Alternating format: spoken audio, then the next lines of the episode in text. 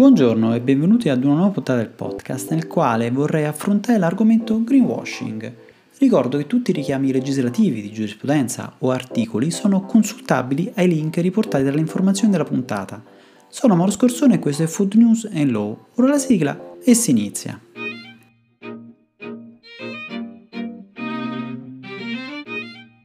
Il greenwashing cos'è e come evitare di incapparci?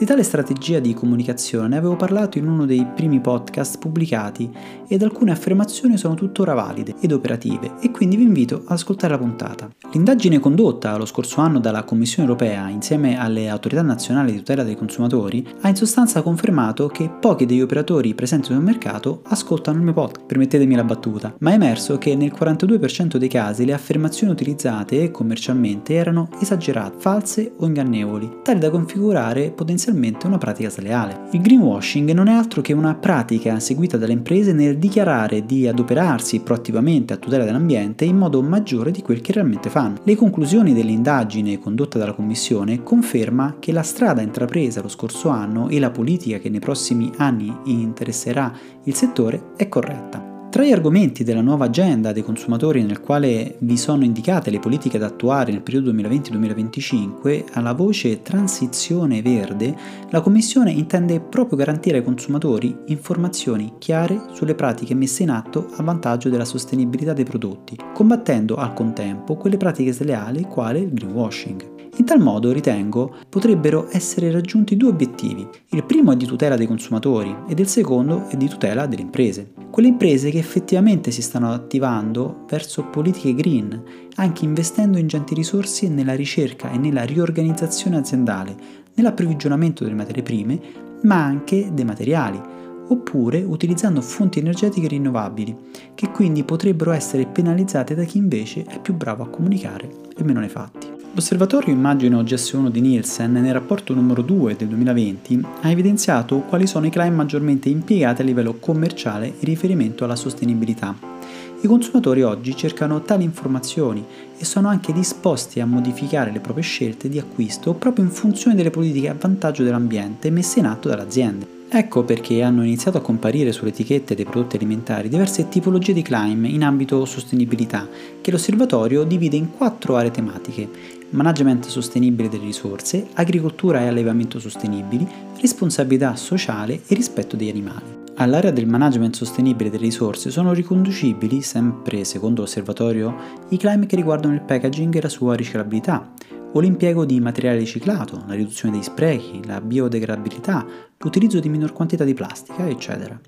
Nell'area dell'agricoltura e allevamento sostenibili, i claim relativi al biologico, al senso OGM, all'impiego di 100% ingredienti naturali, al non utilizzo di antibiotici e alla tracciabilità di filiera.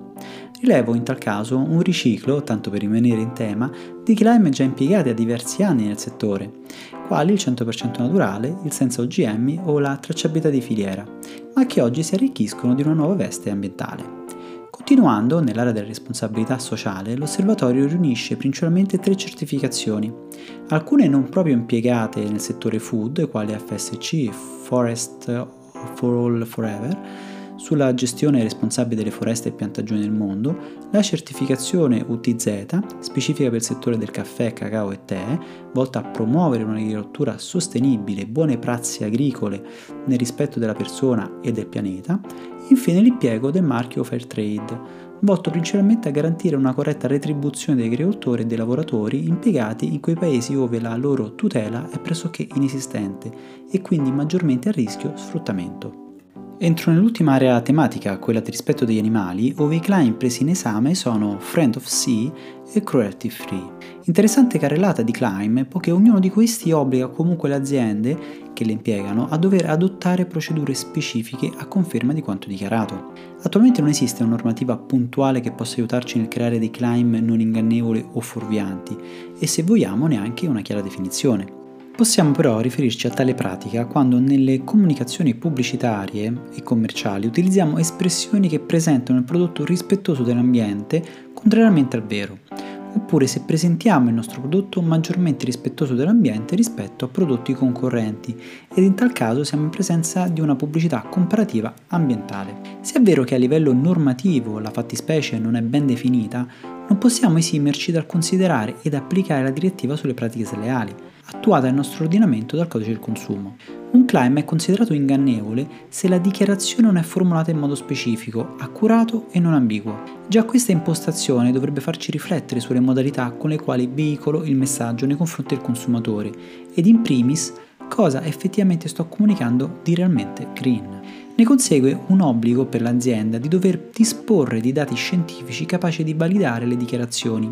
Questo in un'ottica di condivisione delle informazioni con le autorità preposte al controllo e che dovranno verificare la veridicità di quanto vantato. Avremo quindi due possibili casi di ingannevolezza. La prima basata sulla falsità del claim stesso, quindi pratica oggettivamente ingannevole, ad esempio se dichiaro il prodotto biologico senza che questo lo sia realmente, configurandosi in tal caso anche un reato penalmente sanzionato. Un secondo caso, che invece dovrà essere valutato nella complessità di quanto dichiarato, in quanto è meno diretta e si ha quando la dichiarazione è fuorviante e quindi ingannare il consumatore medio per come è formulata, di fatto corretta nella sua comunicazione, ma che invece risulta eccessiva o non proporzionata al reale beneficio per l'ambiente vantato. Questo è il caso in cui, ad esempio, la dichiarazione si riferisce solo ad una particolare linea di prodotto e non all'intera produzione. Entrando nel merito di un caso concreto, era il 2011 e alla società Danone veniva contestata la campagna pubblicitaria ad oggetto lo yogurt Activia,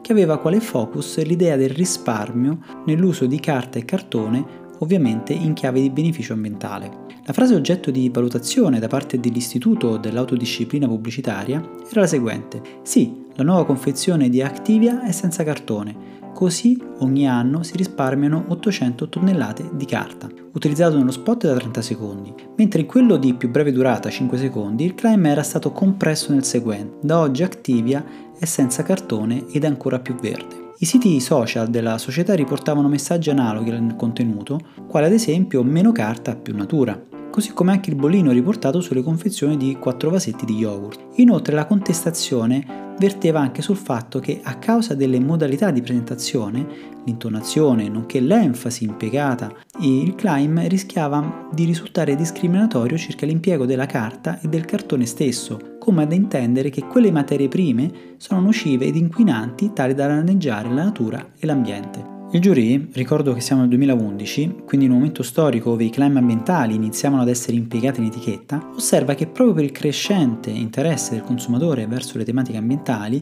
dichiarazioni in tal materia debbano essere esaminate con particolare rigore, anche in chiave di concorrenza tra imprese, proprio per poter premiare quelle imprese che in modo virtuoso abbiano investito nella tutela dell'ambiente. Con tale rigore il giurì ha ritenuto il claim parzialmente ingannevole, nello specifico nella parte della omissione nei messaggi che l'eliminazione del cartone era riferita solo alla confezione da quattro vasetti e non, come farebbe intendere la pubblicità, su tutte le confezioni vendute dall'azienda.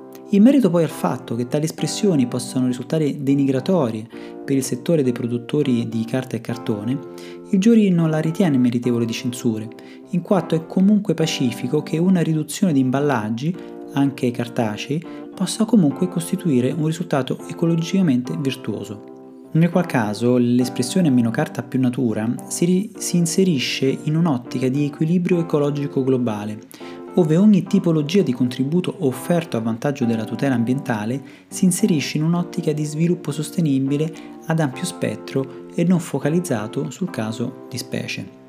Le considerazioni effettuate dal giurì sono ancora più comprensibili con l'introduzione nel 2014, quindi tre anni dopo il caso di cui vi ho appena parlato, dell'articolo 12 nel codice di autodisciplina pubblicitaria che con la 58esima revisione ha previsto la tutela dell'ambiente naturale e che dispone la comunicazione commerciale che dichiari o evochi benefici di carattere ambientale o ecologico deve basarsi su dati veritieri, pertinenti e scientificamente ver- verificabili. Tale comunicazione deve consentire di comprendere chiaramente a quale aspetto del prodotto o dell'attività pubblicizzata i benefici vantati si riferiscono.